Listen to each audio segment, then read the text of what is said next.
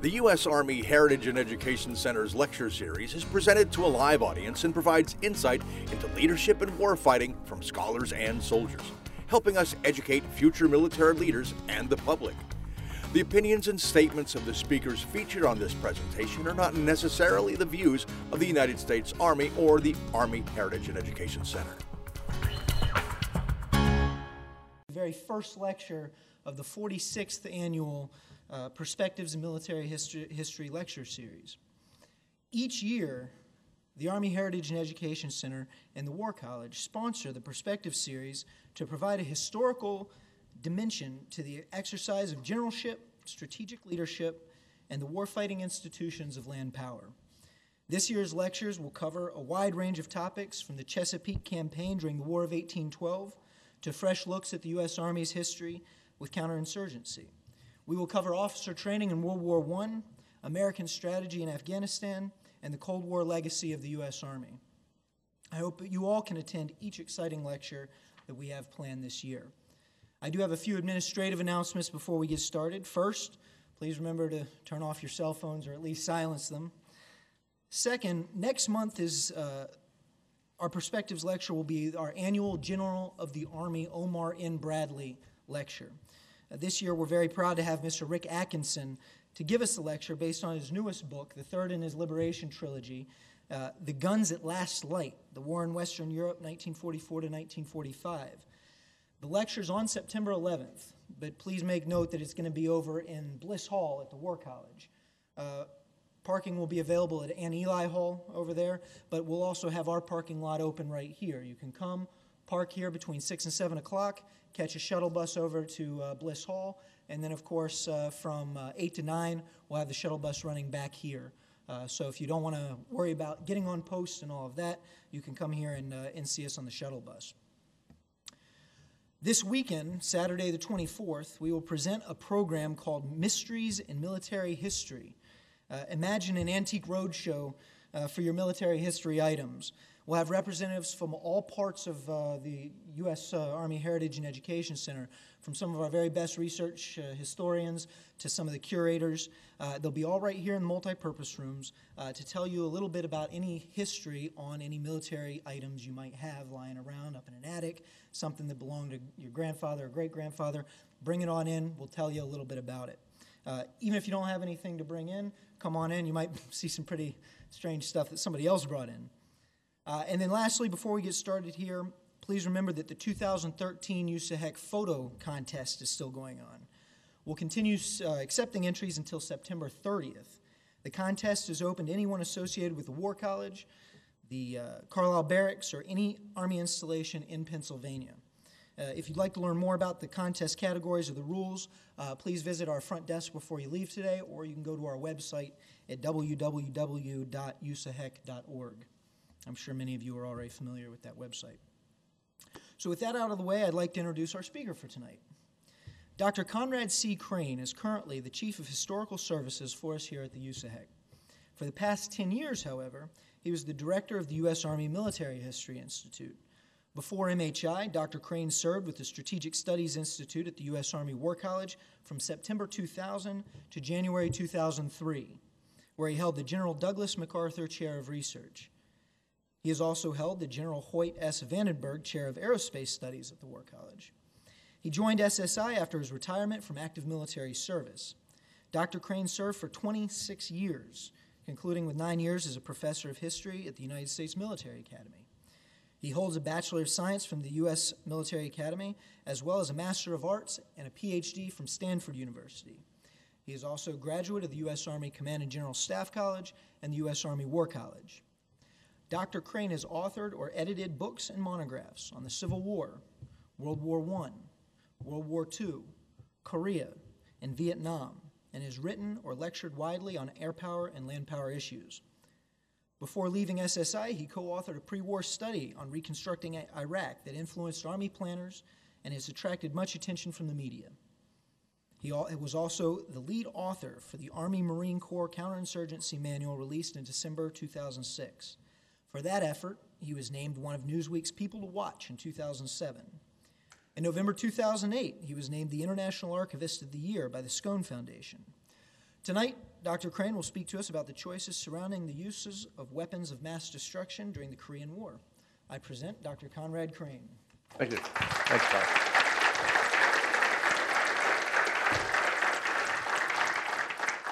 Thank you very much. Really, I'm, uh, I'm just the warm up for Rick Atkinson.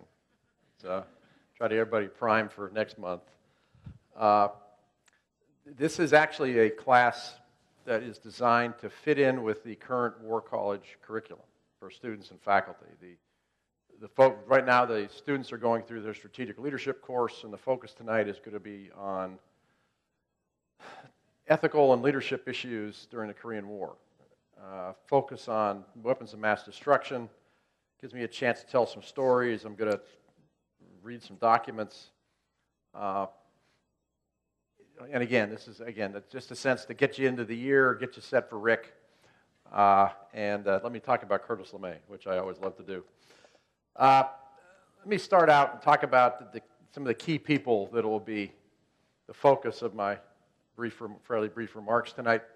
On the left, that is my idol, Curtis LeMay, chomping on a cigar, as he often did. Uh, this is a, actually a picture taken as he's in charge of the Berlin airlift.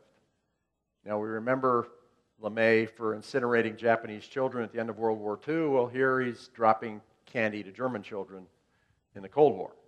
Very versatile kind of guy. Uh, uh, the quintessential Cold Warrior.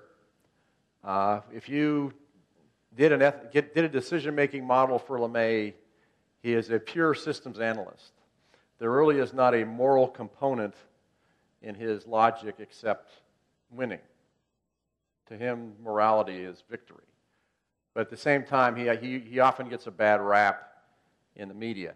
Uh, in Dr. Strangelove, he's not Jack D. Ripper, he's Buck Turgidson. He's not going to start World War III, but by God, he's going to win it if we get into it, into one. Uh, he's going to be a key player throughout this the, the period I'm going to talk about. At that point, he is in charge of Strategic Air Command. And in one of the great transformational leadership performances in history, which ranks right up there with what Matt Ridgway does with the 8th Army in Korea, he turns SAC from a bunch of stumble bums in the late 40s into probably the world's elite fighting force by the, by the, the, the middle of the 50s. And he's in the process of doing that during the, uh, during the Korean War. On the right is Dwight Eisenhower. This is December 1952. President elect Eisenhower is visiting Korea, fulfilling his campaign promise, and he is going to be a key figure in this discussion as well, and especially concerning the decisions he makes about nuclear weapons uh, in Korea. He kind of starts it. In 19, he starts thinking about nuclear weapons in 1950 and will have certain, a certain influence on the way the war ends, and we'll talk about his interpretation of how the war ends and who, how nuclear weapons play a part in that. Some other people are key leaders. Uh, Dwight Eisenhower, Dwight, Douglas MacArthur, who was commander, Far East Command, from the beginning of the war in the summer of 1950 until April 1951 when he, when he is relieved. Uh, another guy who gets a bad rap in the historical accounts and in the media about the war. Uh, MacArthur gets blamed for a lot of ideas about nuclear weapons and a lot of cavalier talk about nuclear weapons, when if you look at the historical record, all the things he sent to the Joint Chiefs about nuclear weapons were in reply to questions from the Joint Chiefs about nuclear weapons. He didn't initiate any of it. It's all in response to questions, but that is normally ignored by historians who Douglas MacArthur bashing has become a, a cottage industry. On the right, Matthew Ridgway, who succeeds the command, takes over Far East Command from Eisenhower, or from, from MacArthur in 1951, uh, and has to deal both with the biological warfare issue and with nuclear weapons issues during his period uh, in charge of Far East Command, which basically goes from, the, from April 51 until the summer of 1952 when he gets replaced by Mark Clark. On the right, Mark Wayne Clark, uh, typical vainglorious shot of himself. Uh, he took over in Korea in the summer of 52 and ratcheted up Ridgway's policies, very hardline negotiator with the communists, and, they, and, and came up with a plan. I'll talk about Op Plan 8 52 to end the war, which required a considerable use of nuclear weapons. On the left, in that not, a, not the best picture I could find, that, that's Otto P. Weyland. He was the commander of the Far East Air Forces from 1951 to 1953. Interesting character in an Air Force that was dominated by the strategic bomber guys. Weyland is a tactical fighter pilot. I mean, he's a fighter bomber guy. During World War II, Weyland is Patton's airman. He commands the tactical fighter, the, the tactical air command that basically guards Patton's flank in his drive across France. He knows what it takes to support ground forces. He's one of the few people of that ilk who survive in the Air Force of the post World War II. Most of those guys, like Elwood Quesada, are basically purged out of the Air Force. They don't want those guys because everything's going to be strategic bombers. Weyland survives, and all of a sudden in the Korean War, the Air Force realizes it needs to relearn how to do those sort of things, and Weyland returns to prominence and again is in charge of Far East Air Forces in 51 to 53. He deals with some of the, the nuclear issues, but in, in more important for this story is he gets wrapped up very much in the biological warfare controversy that, that goes on in 1952 and 1953. Now we'll start with the start with the nuke story. We'll, let me set the ethical leadership overview for this because I'm trying to deal with some of the, the DCLM learning objectives. The leaders involved here, basically from Presidents Truman and Eisenhower at the top, all the way down to the operation level commanders like Weyland and MacArthur and Ridgway and Clark, are trying to wrestle with these issues. You know, and, and also their staffs. And a lot of the research that I've done really goes into a lot of the staff studies that are done, especially by the Joint Chiefs and in Far East Command, on how to use these weapons. You know, the, the question of atomic weapons is it atomic weapons justified both by practicality and morality? And I'll talk about some of the studies and some of the implications that come out in some of these these these almost agonizing staff studies that get done sometimes. Are biological weapons different? Are they the same as atomic weapons, or are they different? Uh, again, you, is their use justified? And I've got some really interesting observations on that from some, some rather surprising people that I'll talk about later on. I also want to talk about lawfare. You know, in many ways, this is the first wide-scale use of lawfare, which is that you'll see that in a lot of literature. You know, it's trying to use legal, ethical, international law to limit military actions by a belligerent, usually us. And you have a lot of that going on. What, what is the purpose of the communist biological warfare allegations that start in 1952, and how do they restrain us, and how do we respond to those kind of accusations? And I think there's some lessons or some insights we can draw from that. Now, I want to, this is my prop for tonight, which is a Cheerios box. And I learned this teaching plebe history at West Point. To keep the plebes awake, especially for classes after lunch, you had to have something to keep them interested. So you'd throw something out, and Usually I had a drawer, and I'd have something in the drawer. And they know that sometime during class I'd pull something out of the drawer. I mean, my favorite, their favorite one was during the whiskey rebellion. I pulled out a bottle of Jack Daniels, and of course they all ran out and said, "Oh, look what look what Captain Crane's got in the classroom." That caused quite a stir. But uh, so anyway, my prop is this Cheerios box. I'm going to sit it up here, and by the end of the lecture, you'll understand the relevance of that Cheerios box to to what I'm talking about. Okay, let's talk, talk about atomic bombs. June 25th, 1950, the North Koreans attack across the parallel. If you, if you dig into the records and get a copy of the, the, the first meeting at Blair House that, that Harry Truman holds with his advisors, uh, where Dean Acheson, the Secretary of State, starts talking about the situation and what the president can consider, which is the First, they talk about getting supplies of General MacArthur. General MacArthur should, MacArthur should visit the, uh, the, the, area of operations.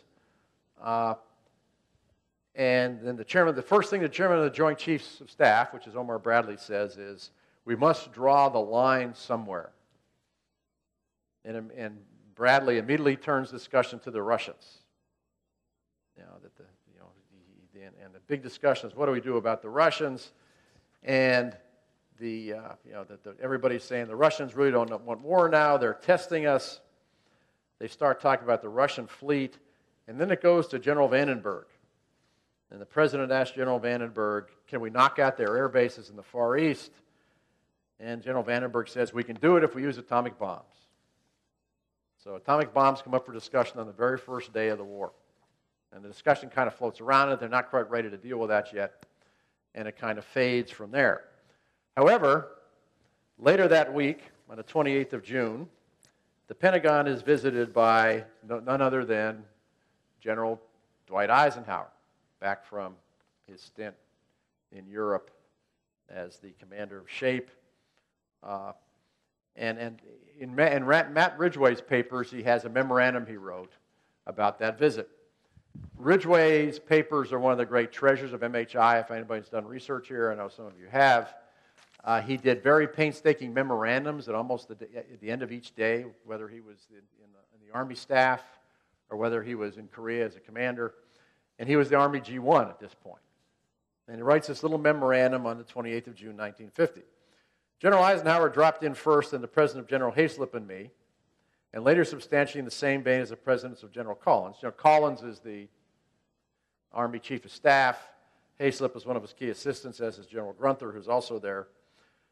And Eisenhower stated in most vigorous language and with great emphasis his feeling we ought at once to begin partial mobilization, perhaps reinforce our European forces by a division or two, publicly increase our security measures throughout the country at once, remove the limitation placed on MacArthur to operate south 38th parallel, and consider the use of one or two atomic bombs in the Korean area.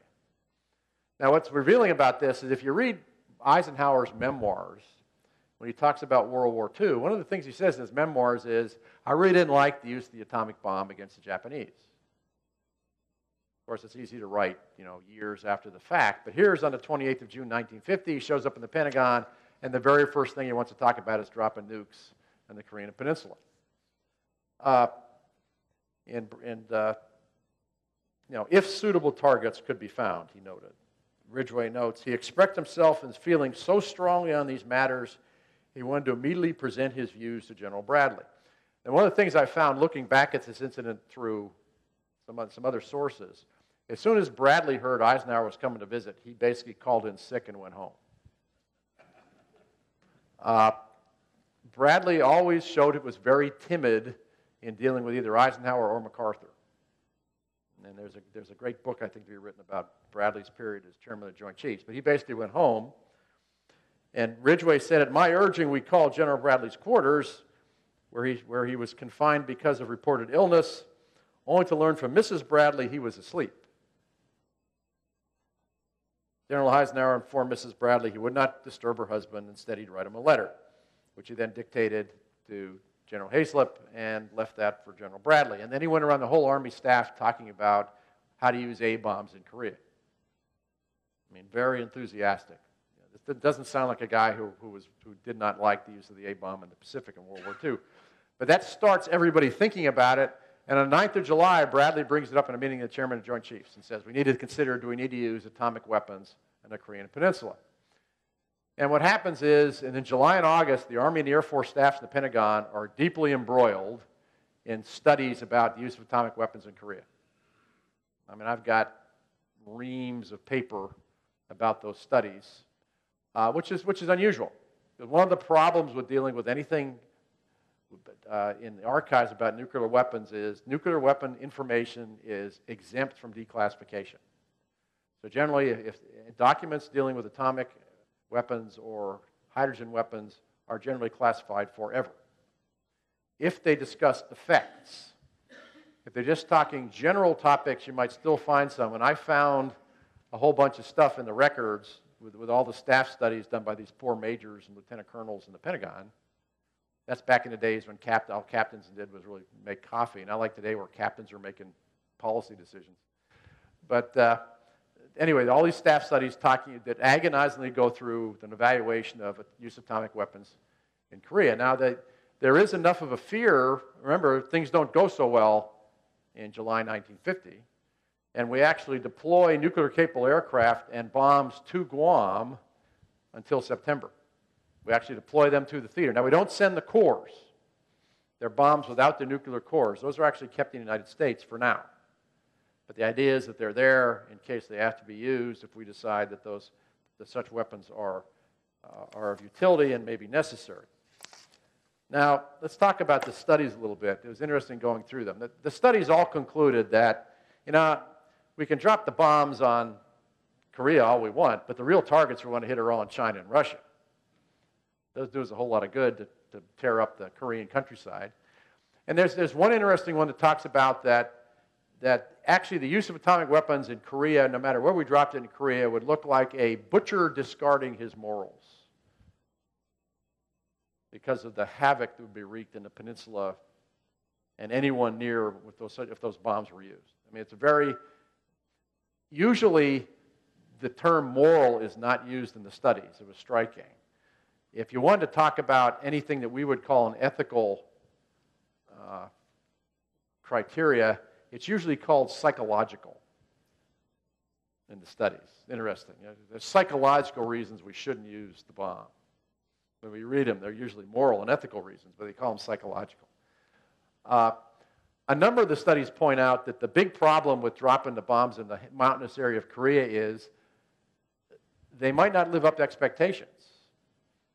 The, the, the, the, bomb effects could be restricted. We may drop a dud. If something like that happens, we're going to lose credibility with our, our nuclear deterrent. It's better to leave such things in the mind of the enemy and not give them anything real to look at. Uh, so that's a big argument that this is not good terrain to use these kind of weapons. Again, the general conclusions are that military use is unwarranted because there was no good targets and also was questionable from political and psychological points of view. You know, obviously, political, you can understand. Everybody predicted the political backlash if we use an atomic weapon throughout the world. Uh, now, however, the studies do conclude that if we're about to be thrown off the peninsula, the best way to assure our safety would be to nuke the heck out of whatever forces are trying to push it off. So the, the studies do conclude that we should be prepared to use atomic weapons, and the exact wording is to avert impending disaster. And what that means is we're about to be thrown off the peninsula. Now, Curtis LeMay, he said there's no use in using the bombs in, in, Korea because all it is is going to be a great laboratory for the Russians to get all kinds of great information about how we use the weapons and, and how they operate. It's a free laboratory for them.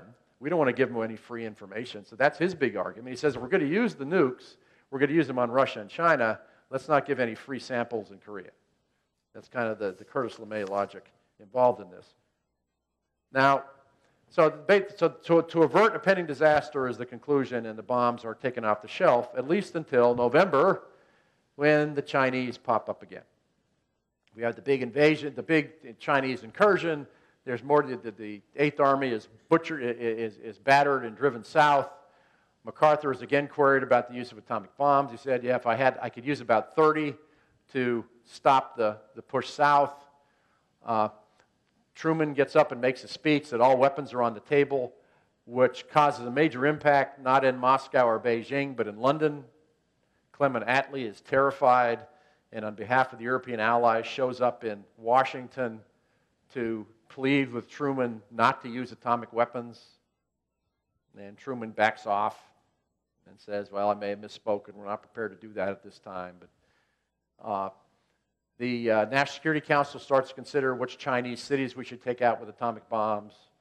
Uh, some of the staff officers in the Air Force basically uh, set up a plan to create a strip of radioactive waste across North Korea to keep the Chinese from coming south.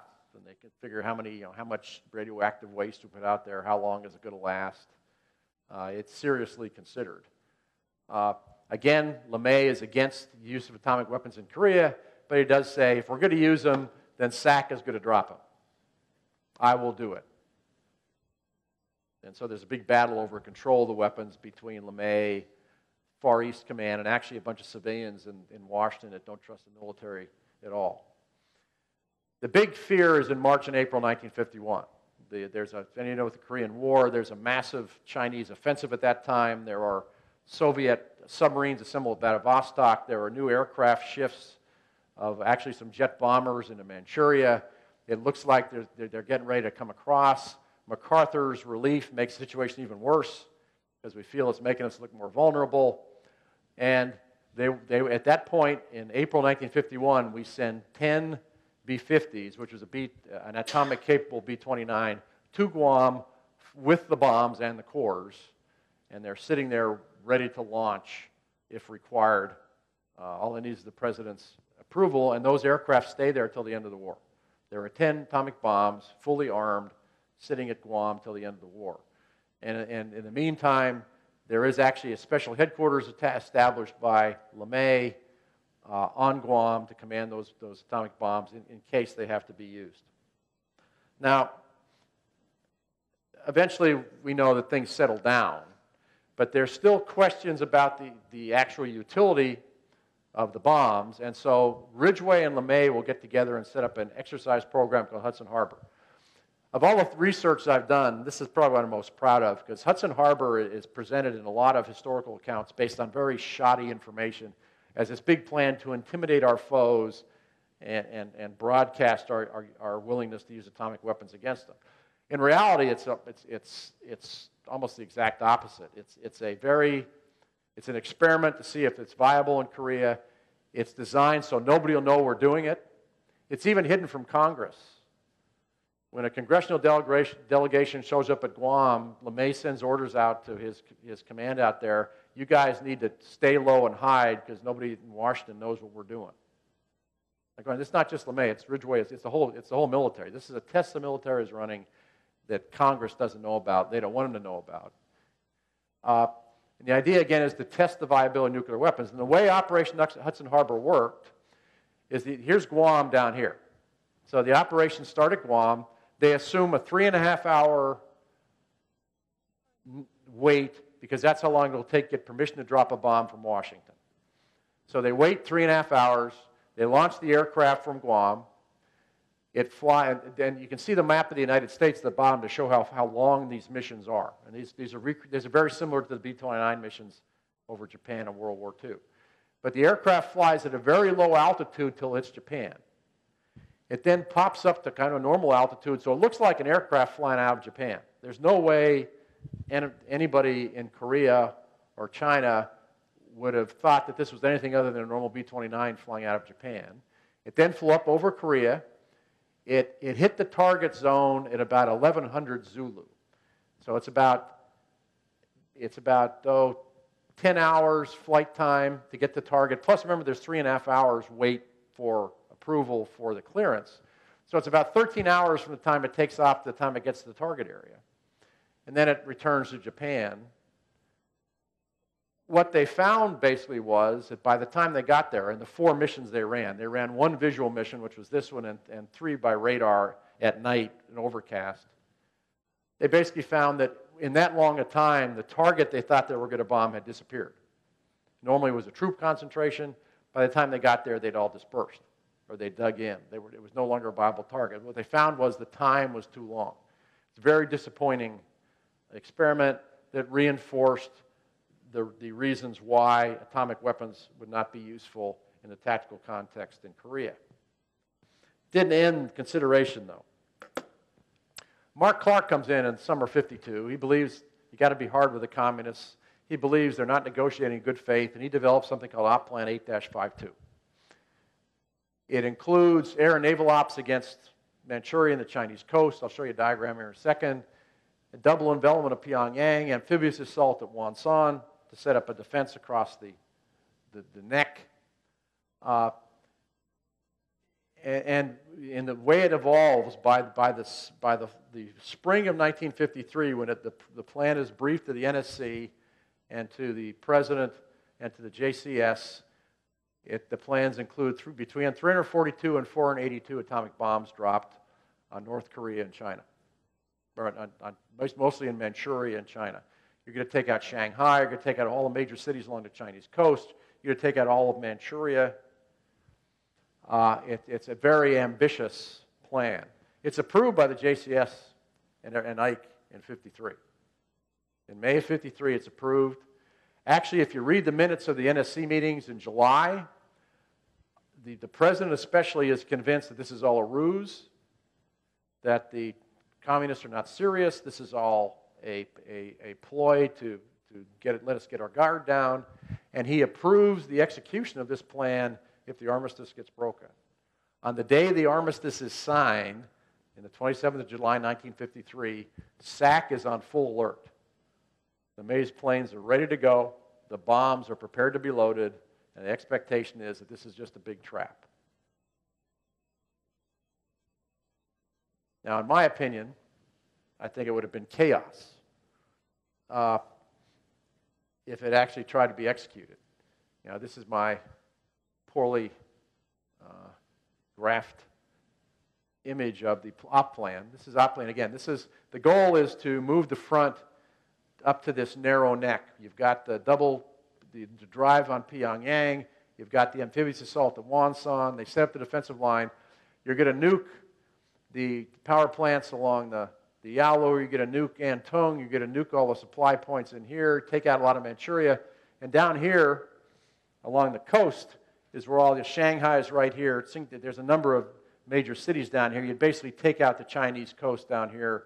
You'd blight, so it'd basically be impossible for the Chinese to get any reinforcements in there. Now, one of the things that they didn't know is that there were 1.3 million Chinese troops in North Korea at that time. It Would have been a little rough. Also, to be honest, I think trying to get that many bombs into that area would, would have been disastrous. In October 51, the MiGs had already driven the B 29s out of the air over North Korea. They couldn't survive, the MiGs were too deadly. Uh, LeMay is talking about using B 36s to carry bombs into, uh, to drop some of the bombs in these areas. Anybody ever see a, uh, the movie Strategic Air Command with Jimmy Stewart. Remember that what happens to the B 36 he flies? It crashes in the Arctic. I mean, for those of you who know anything about the revolt of the admirals, which is basically based on the, on the Navy arguments that B 36 was a piece of crap, they're right. I mean, for all the guff they take, they were correct. The B 36 was an awful aircraft. I found examples in LeMay's papers that if they flew a B 36 from the United States to Korea to drop a bomb, which he never did, he never even flew it there as a, as a demonstration, which they kept trying to make him do, that if the B 36 had fly from the United States to Korea, before it flew back, they'd have to replace every engine. Uh, not a real good piece of equipment. So this would have been, Op Plan 852 would have been, a, there would have been atomic bombs and aircraft falling all over the place and not where they were supposed to. But thankfully, we never, it never happens.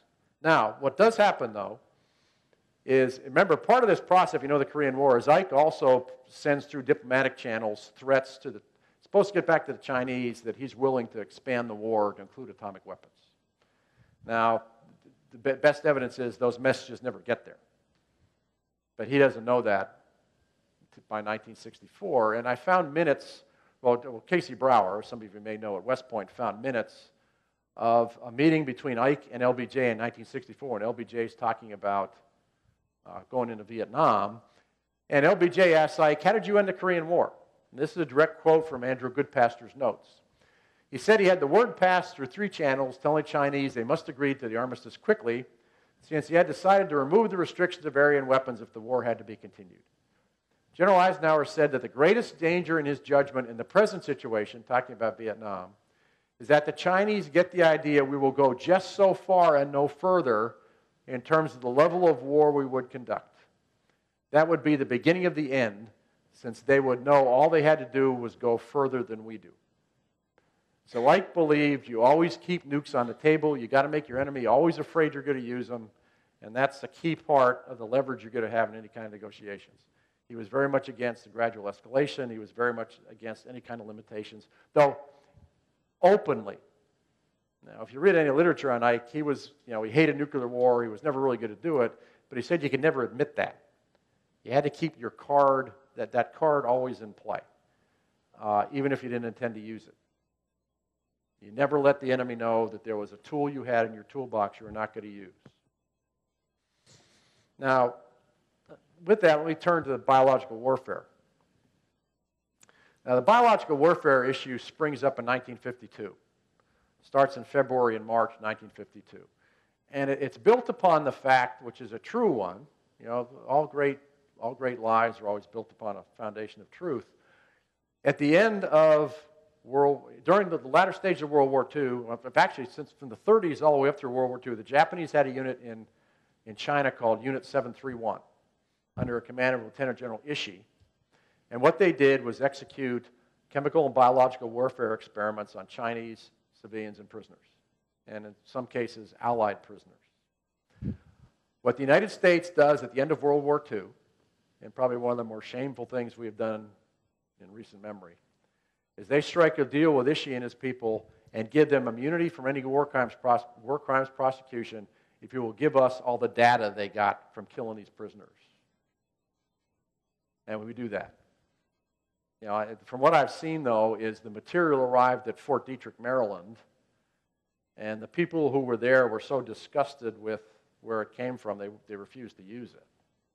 And in most cases, they said, we can find, we can get better data on our own anyway. But the bottom line, though, is Ishii and his guys are, are actually all exonerated. They go back to Japan, and they become prime movers in the Japanese equivalent of the American Medical Association.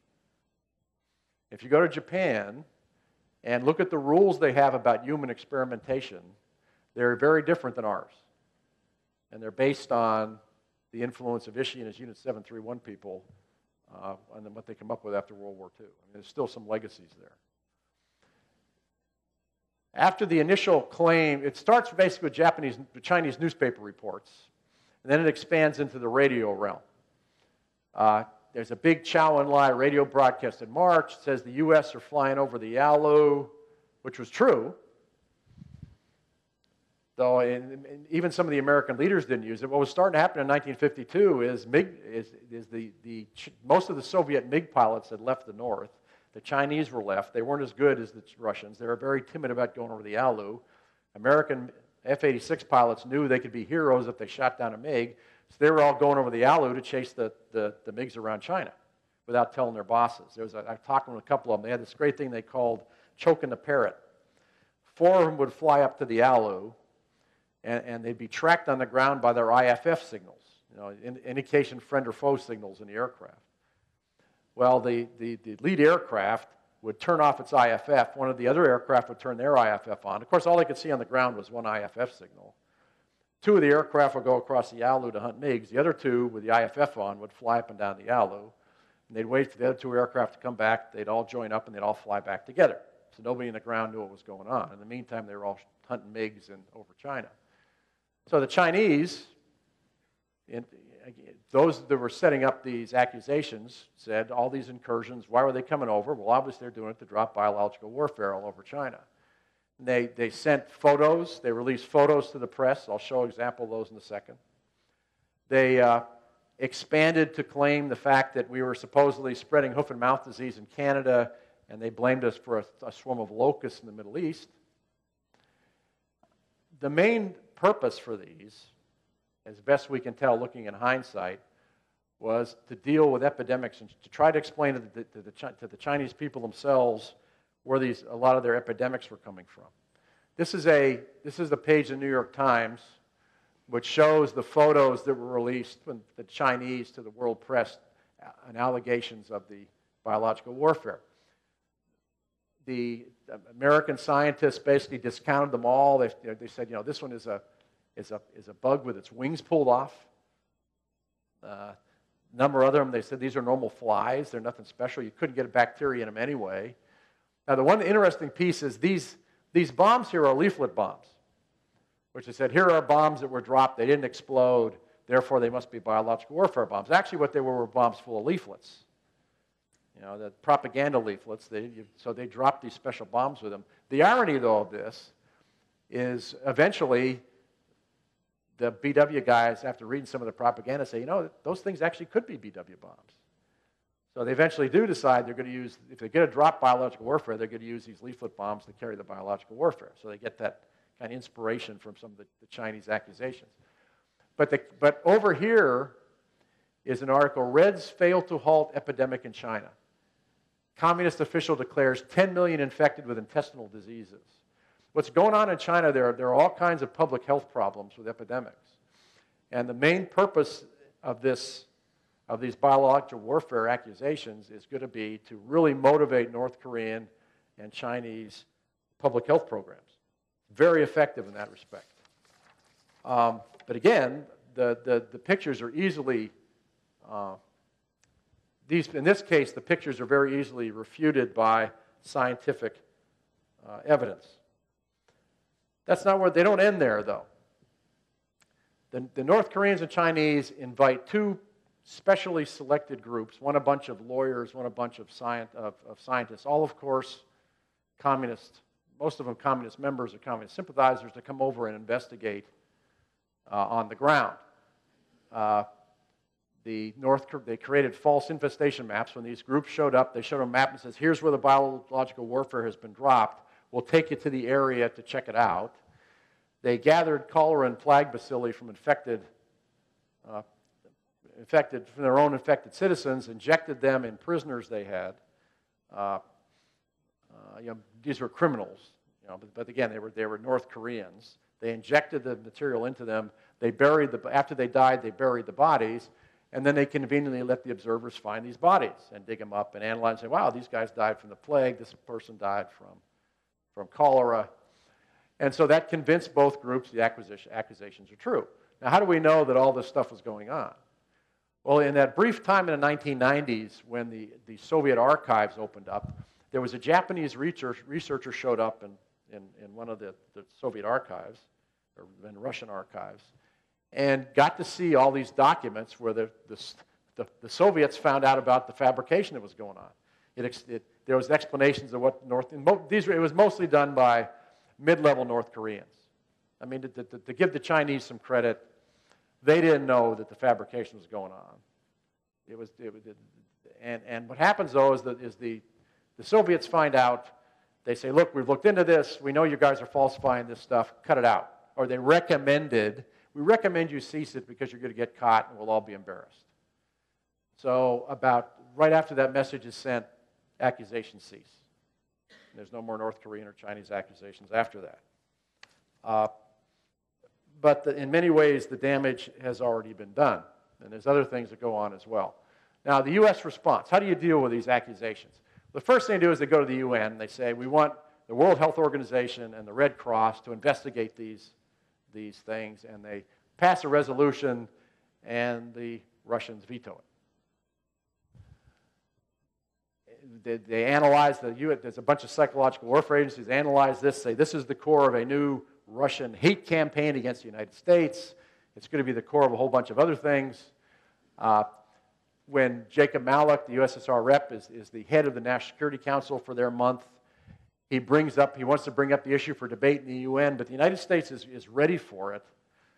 And the UN, rep, the American UN representative very adroitly shifts the discussion to, you know, if we're going to talk about this, we really ought to investigate it first, and, and turns it right back to the investigation thing.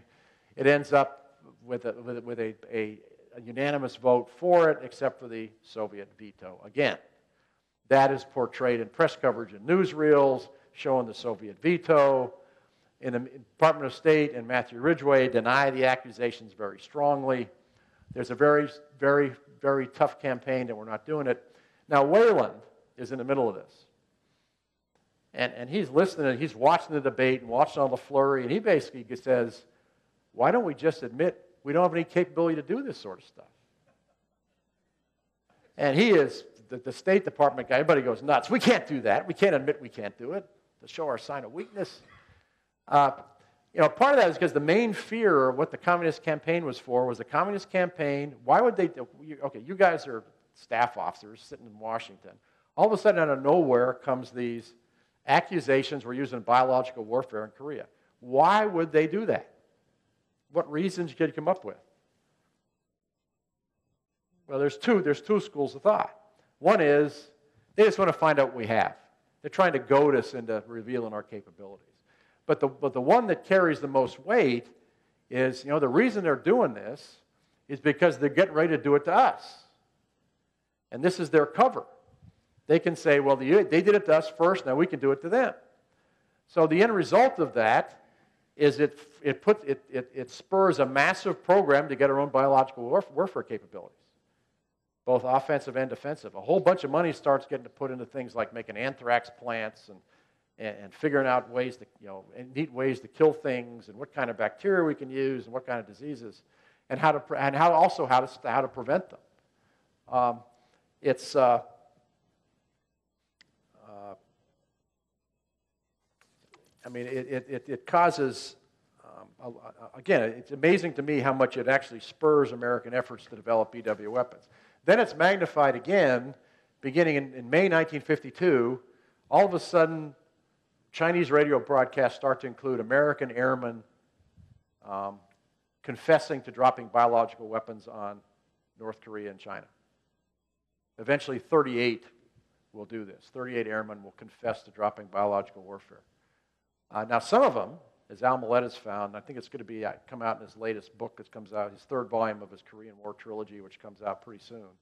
He found that some of them confessed to biological warfare because they knew about the Opplan 852. They knew the nukes could, could be dropped, and they, they did that to distract their captors from questions about nukes. Um, one of the things I find that, that all of these claims are very carefully investigated by the Air Force uh, and denied by the State Department. The uh, recovering these prisoners became a top priority. I found orders to Mark Clark that basically said he, they listed um, a, a, couple, a couple of Marines and a bunch of Air Force officers, the, the six that they felt were the top. They'd made the biggest confessions, got the biggest splash. They said, We want these six especially if they are not released in the prisoner exchange, you have permission to go in with clandestine forces and get them, whatever it costs. We want those six.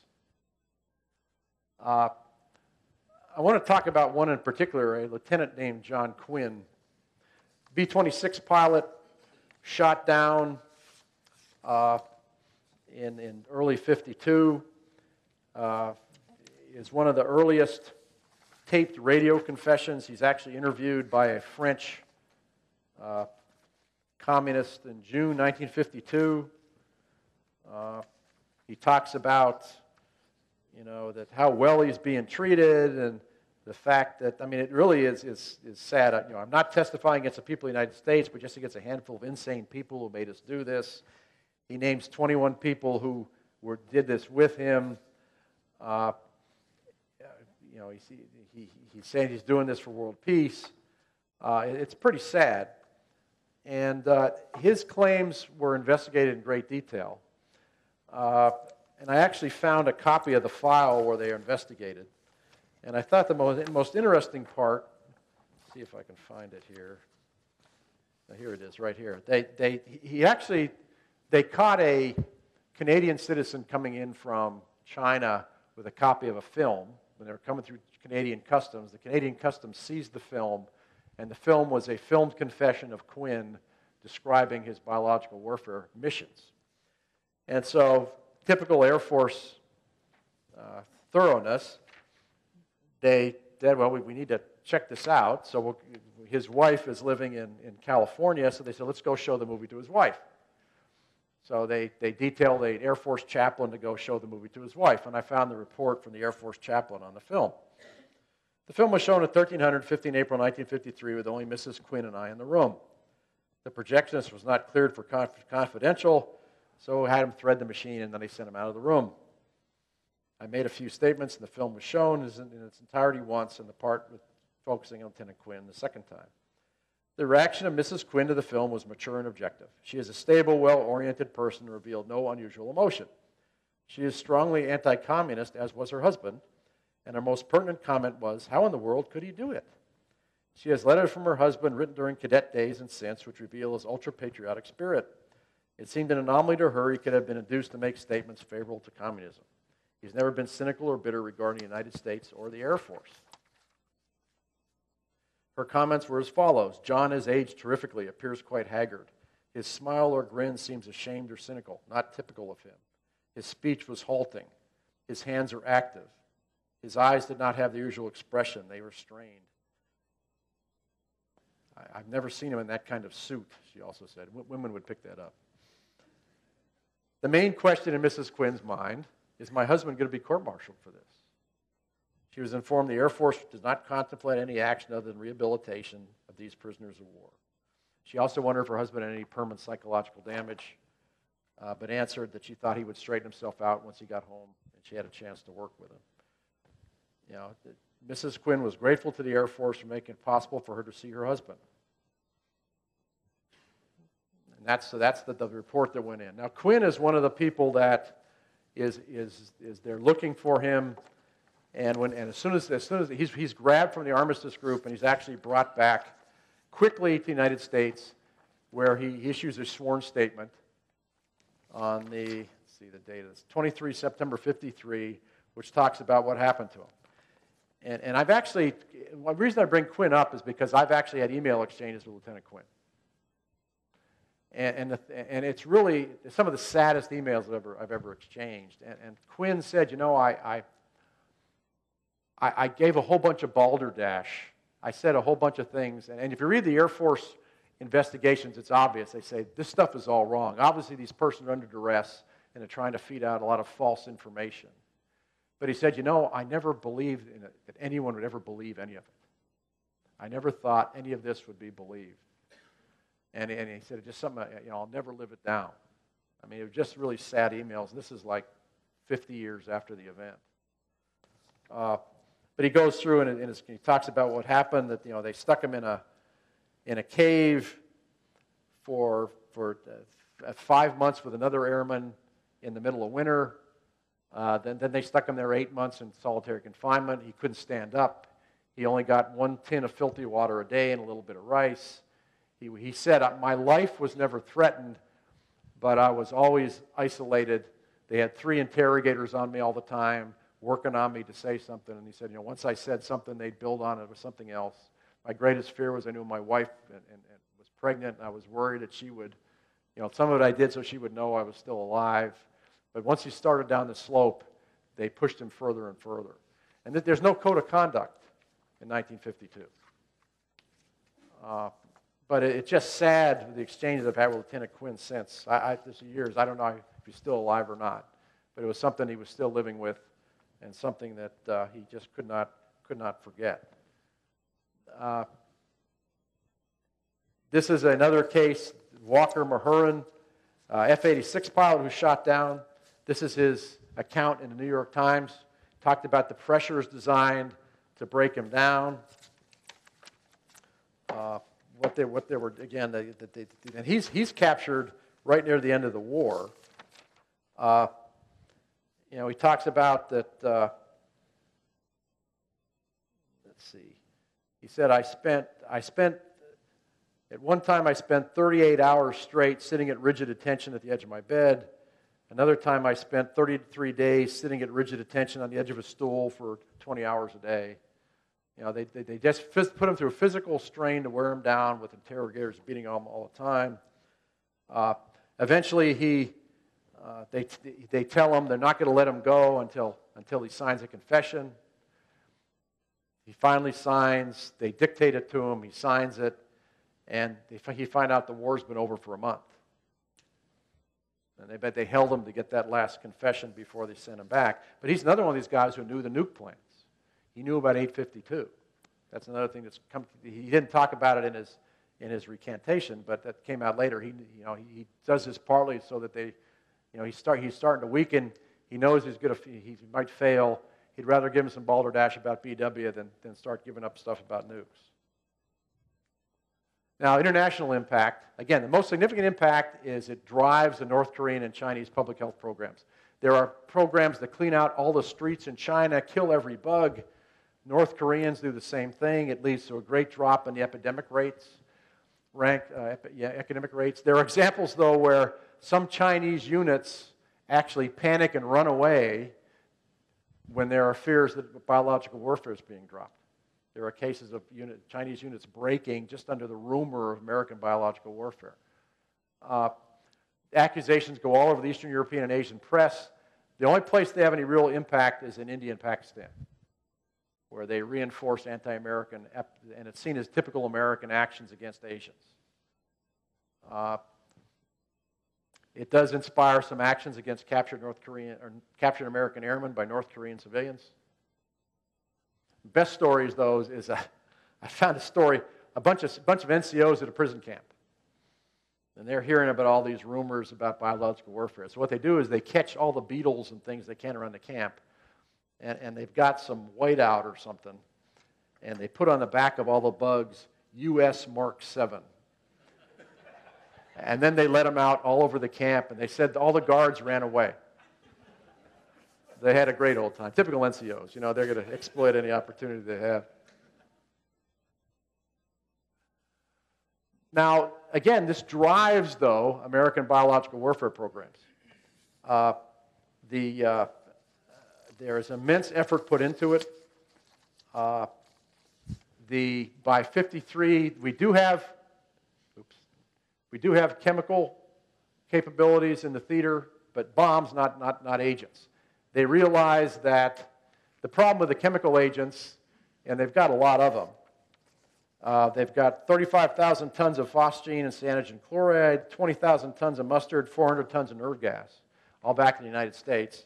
And they've got factories making 5,000 tons a month of mustard and about 1,000 tons a month of phosgene and cyanogen chloride. So the CW business is really booming in the United States in 1953.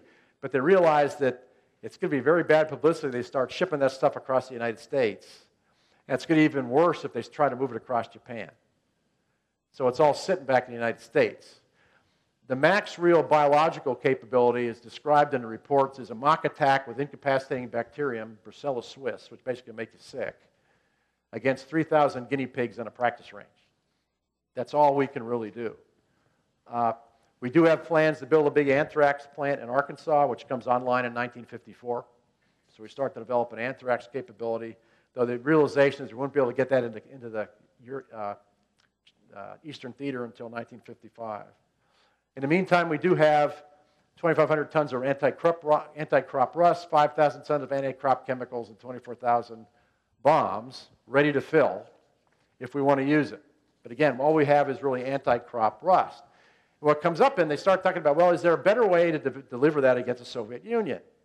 So some bright-eyed guy in, in the R&D says, you know, with the prevailing winds over the Soviet Union, if we could develop balloons we could put the crop, the anti crop stuff in balloons. We could wipe out the Russian wheat crops and oat crops. And who has the main contract for those balloons? General Mills does. That's where the Cheerios box comes up. We have the company that makes Cheerios that has the, the system to destroy all the oats and wheat in the Soviet Union. What a deal. I wonder if there was any other motivation for that than public service. I want to close with a little debate, then I'll open, open to questions here. And a couple, I'll talk about this in a few legacies. And, and there's a couple of, of, conferences in 52 about this that are held. And uh, there are some interesting documents come out of these. The, uh, on the left is Jimmy Doolittle. Jimmy Doolittle is probably the most ethical of the airmen I've run into in my research in World War II. He hated bombing cities. He tried to stop the bombing of Berlin. He didn't like, uh, he, would, he wouldn't do any mass bombing at all. He said that the precision bombing was the most, eth- most ethical way to fight.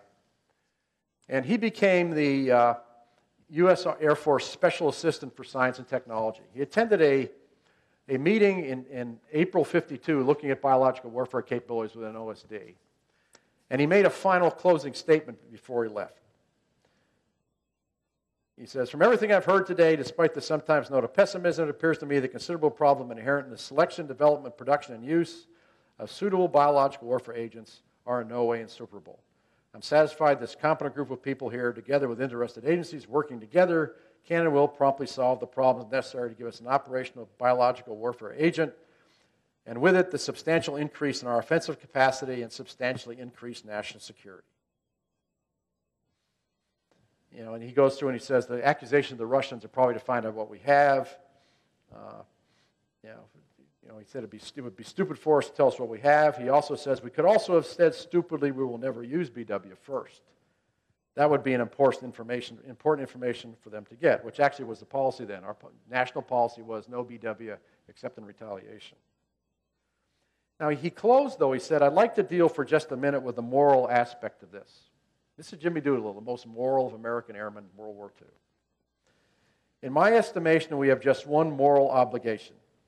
That moral obligation is for us to develop at the earliest possible moment that agent which will kill enemy personnel most quickly and most cheaply. And I speak of cheaply in connection with our national resources and contend that our most valuable national resource is our own young people. And that's how he closed his remarks.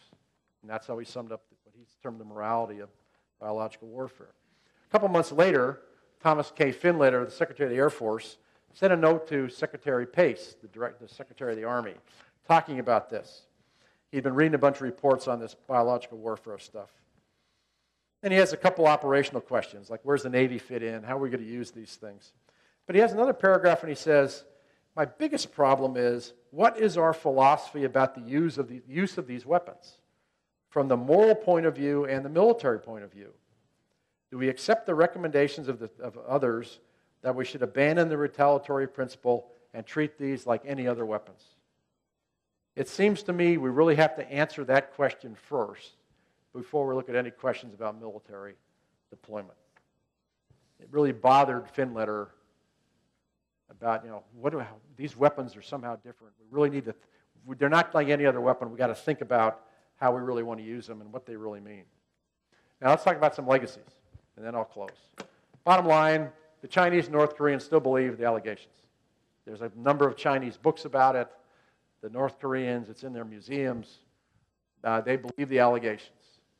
Again, I've looked at it from our side. It's not the fact that I believe all the stuff that the, this Japanese guy got out of the archives. I just know we couldn't have done it. I've seen the operational files. We didn't have the capability to do what we were accused of doing. Uh, Eisenhower's fears come true. You know, the, the, you have this, the 50s feature this, this spur development in biological nuclear programs, Eisenhower's new look. But after Korea and Vietnam especially, our nuclear deterrent begins to lose its credibility. I talked with the guys who wrote Airland Battle Doctrine in the 1980s, and one of the primary motivators for them coming up with Airland Battle Doctrine in 1982 was because of a realization we were not going to use nukes to fight, to fight the Soviets.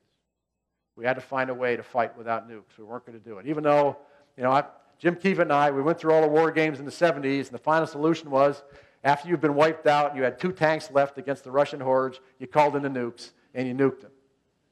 That was the solution to all our war games. Eventually went to nukes. By the 80s, we realized we weren't going to do that. We had to come up with a better way to do it. Now, LeMay's attitude of biological warfare was borne out too. He said basically, why are we wasting effort on biological warfare? We got nukes. Nukes are a lot more sure. They can't, the wind can't blow them the other way. You know what they're going to do. Don't put your money in BW, put it in nukes. And that's the way the United States has gone. Though BW still remains a poor man's weapon.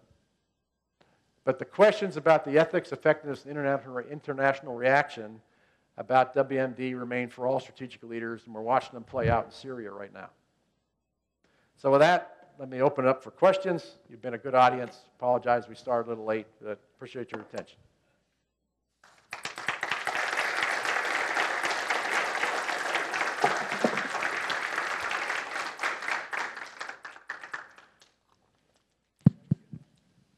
Any of you have, have stock in General Mills? They don't make the balloons anymore. Were these bombs uh, similar to World War II type or much more destructive? The, the atomic, atomic weapons?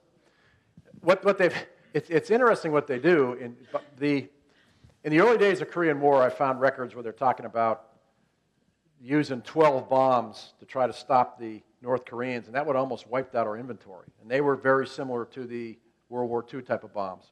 But shortly thereafter, they developed the technology to make bombs that can carry by fighter bombers, a much smaller nuke. So by, by the time we get to 53, they've got hundreds of these smaller nukes. So they developed technology to make them smaller. So it's, it's got the same punch with a smaller package. And of course, in 54, we get the H bomb, which really drives the destruction capacity off the scale. But, so, the, but, but the, so the big change is smaller bombs. They developed smaller bombs by 52. Other questions?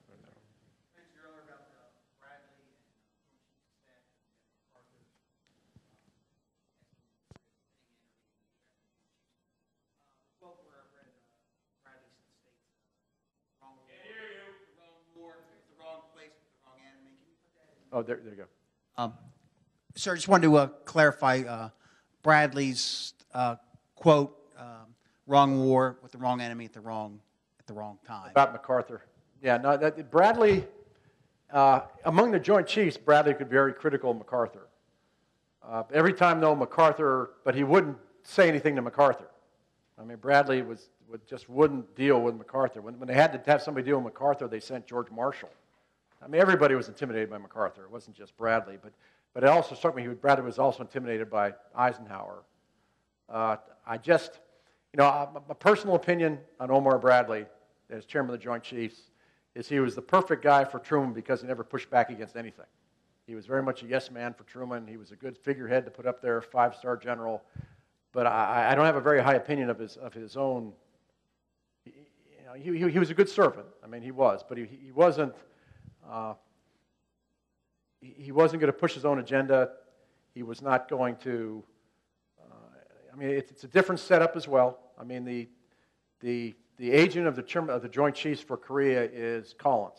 The Army has that field. So most of the issues with Korea are handled by Collins, not by the chairman.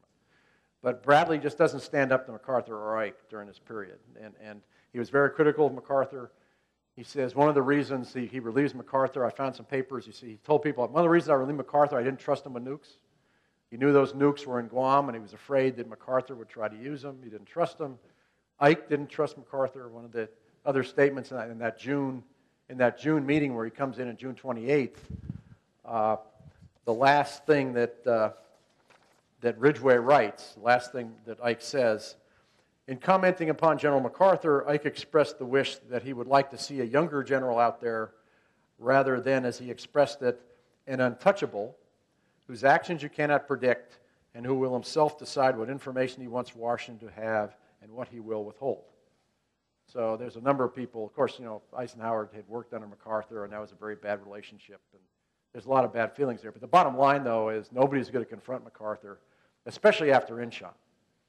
After everybody, you know, Don Booth, the expert on Inchon, everybody tells MacArthur Inchon's not going to work.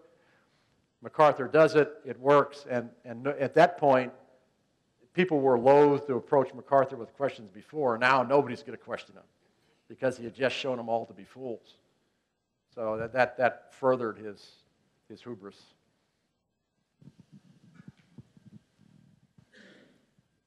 But again, just another thing on that, as, the, as, the, as, the, as the, the mic gets where it's going on. There's actually a little book I found in 1954 that was used in American schools, which talks about the, the, the Truman MacArthur controversy. And the way it's expressed is not that MacArthur is, is, is it's not civil military relations, it's how do you fight communism. Is MacArthur right that you've got to fight it all out wherever you face it, or is Truman right that you, you've, you've got to hold your, you, you don't, you, you, husband your resources, you don't take the big risks. I mean, the, the issue is how do you fight communism, not civil military relations. It's a very different perception in the 50s of what MacArthur was doing. Yes, questions? Yes. Um, if I might, might make one comment and then a question, your, your discussion of the um, psychological pressure on the imprisoned Americans, um, which you described as very uh, sad, obviously, and, and uh, destructive, uh, the United States adopted some of those techniques uh, in the current war against uh, quote unquote terrorism, uh, very explicitly using the Chinese um, background, the Chinese model, which is also very sad. Uh, my question is whether, and I appreciate your, your talk very much, um, whether we're looking back on WMD from a uh, today's perspective rather than looking forward from how they looked at it. And WMD, of course, is a, is a modern terminology.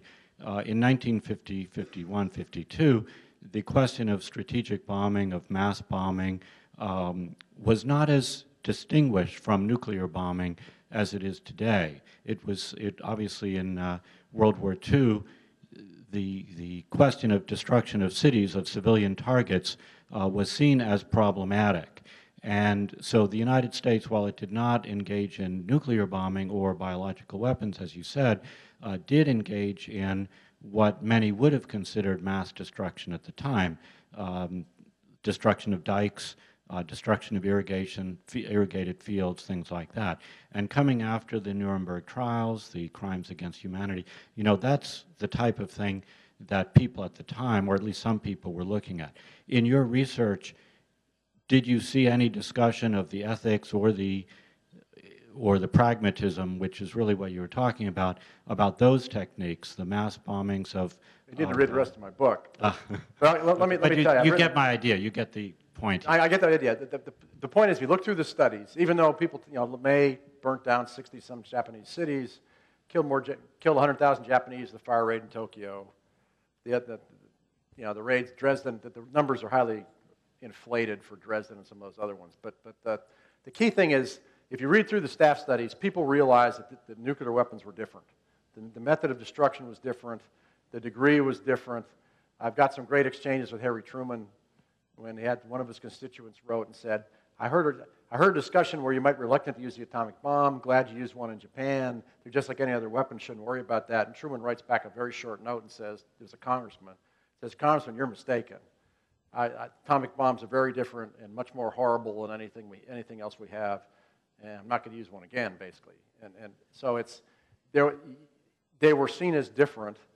The world saw them as different. And that's where there's a lot of concern about a, a, a bad demonstration of them. Because we had this clout, we didn't want to lose it.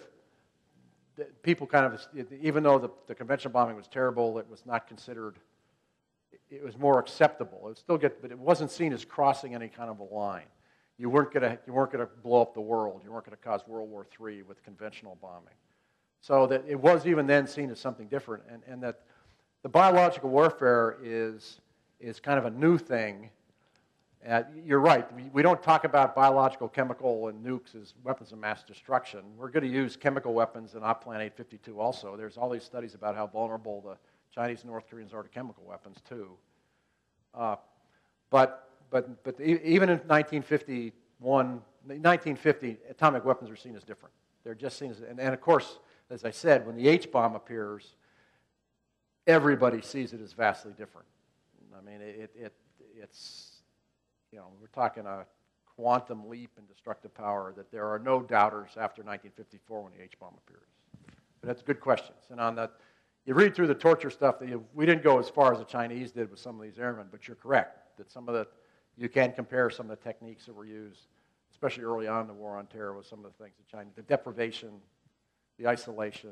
Though we didn't do it for eight months, or you know, we didn't didn't freeze, get, give people frostbite of their feet like the Chinese did. But but there are some similarities. All right, sir, we'll take one more back in the corner. Oh, you talked about General Mills. They're going to uh, screw up their farming. Did they ever think about just dropping regular bombs on rice paddies and farms and tearing up wheat fields, just carpet bombing, that type of thing? Well, what they did in Korea in, in, in May of 53, there are, there are, they do target the irrigation dams in North Korea. What happens, though, is it's uh, Weyland. Weyland is, is, is he's kind of old fashioned, too. And they go to Weyland and they say, we want to bomb his, his, his, his. Bottom line by 53, they're desperate for targets. They've run out of targets. They're trying to find leverage to get the, to, to have some effect at the peace table. They bomb hydroelectric plants. They've burnt down every city in North Korea, basically. There's nothing left to attack. So what do we get attacked? Well, we'll attack. The last thing left was we have the, the, the dikes protecting the rice paddies.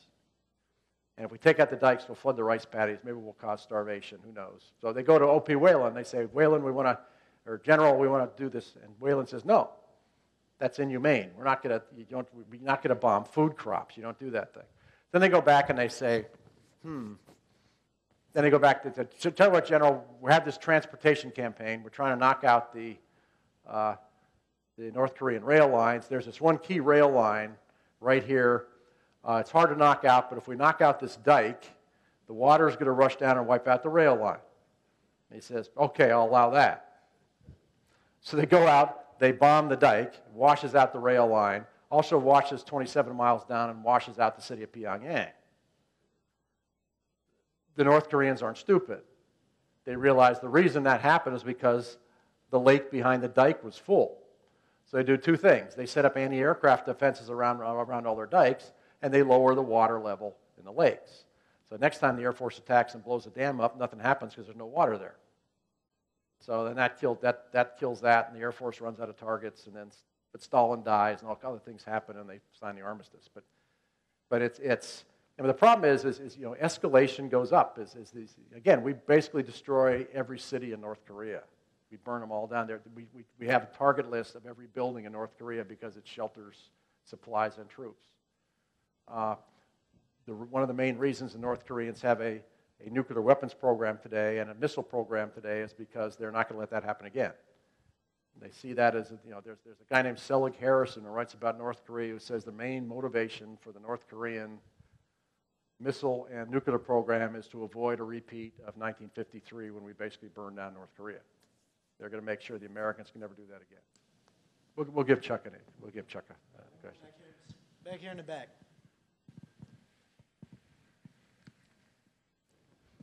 Thank you, Ken. Can you go back to your uh, legacy slide, please? Legacy slide, okay? You don't like that one? Well- I got that from the Marines. I'm Yeah, thinking, go ahead. I'm thinking about the lessons learned. I just read a uh, 1987 parameters piece by some major that had the title Korea and the Never Again Club. So part of this process here, again, the lessons that the U.S. military took, uh, never again facing uh, the civil military connection between their civilian leaders. How does this apply to the Never Again Club? The use of biological nuclear weapons. Okay, the nuclear weapon stuff? Biological or nuclear weapons, this restrictions on use of munitions in the conduct of war. Well, I mean, it, was, there's, you know, arguably that, that there are a lot of complaints out of Vietnam, of course, on restrictions that we were held back. But it's, it's, and personally, I got to say that I'm one of these guys who thinks we ought to drop a nuke on everybody every 50 years just to remind them we do that sort of thing. But uh, that, that, that, the audience, you took that much better than audiences normally do. Uh, but it's, it's one of those things that, you know, that, there, there's, it's called, you know, there's books called Korea, the first war we lost. There's a lot of dissatisfaction with limited war in the first place. And there's a lot of, you know, the 50s is a big period of writing about limited war, and Korea becomes the big case study, which the students are going to realize here when they get into it. Uh, a lot of discussions about it, but again, it hasn't, every, everybody re- realizes that atomic weapons is an, is, is an extra step.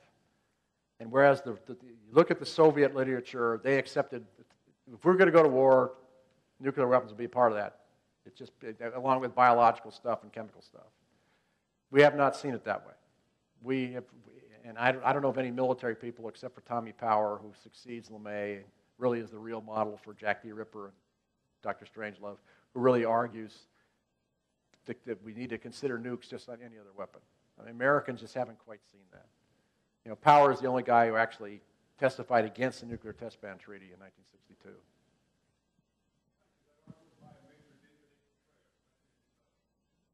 Of course, he's writing, he's writing on Vietnam.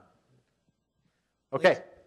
Ladies and gentlemen, thank you so much. I'd like to take two seconds to very quickly introduce Colonel Matt Dawson uh, to make a quick presentation. I won't take much time. I've had the pleasure of knowing Con for almost 20 years. Next year it'll be 20 years. Uh, yeah, and I've learned a lot from him. Continue to learn from him here at the, the U.S. Army Heritage Education Center. I'd like to thank you for the presentation. I'm sure that I speak for everybody uh, when I say thanks for the presentation and for your work on this and all that you do for the United States Army and the nation. Round of applause for Con. Let me just let me just say one thing about the picture on this chart. Uh, when I said we wouldn't use atomic weapons in Korea against our enemies, we were willing to use atomic weapons in Nevada against our own troops. And this is an example of one of the, the nuclear tests we ran in Nevada on our own people to see the effects of the weapons. How did they get them to do it? They promised them a free night in Las Vegas. That's how they got everybody to volunteer to do it.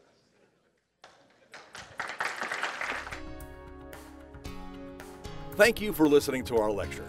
The U.S. Army Heritage and Education Center at Carlisle Barracks, Pennsylvania, USA is an integral part of the U.S. Army War College and maintains the knowledge repositories that support scholarship and research about the U.S. Army and its operating environment. To learn more about the Army's history or to plan a visit to our center, please visit us online at www.usahec.org. You can also follow us on Facebook, Twitter, and YouTube to learn more about past and upcoming events.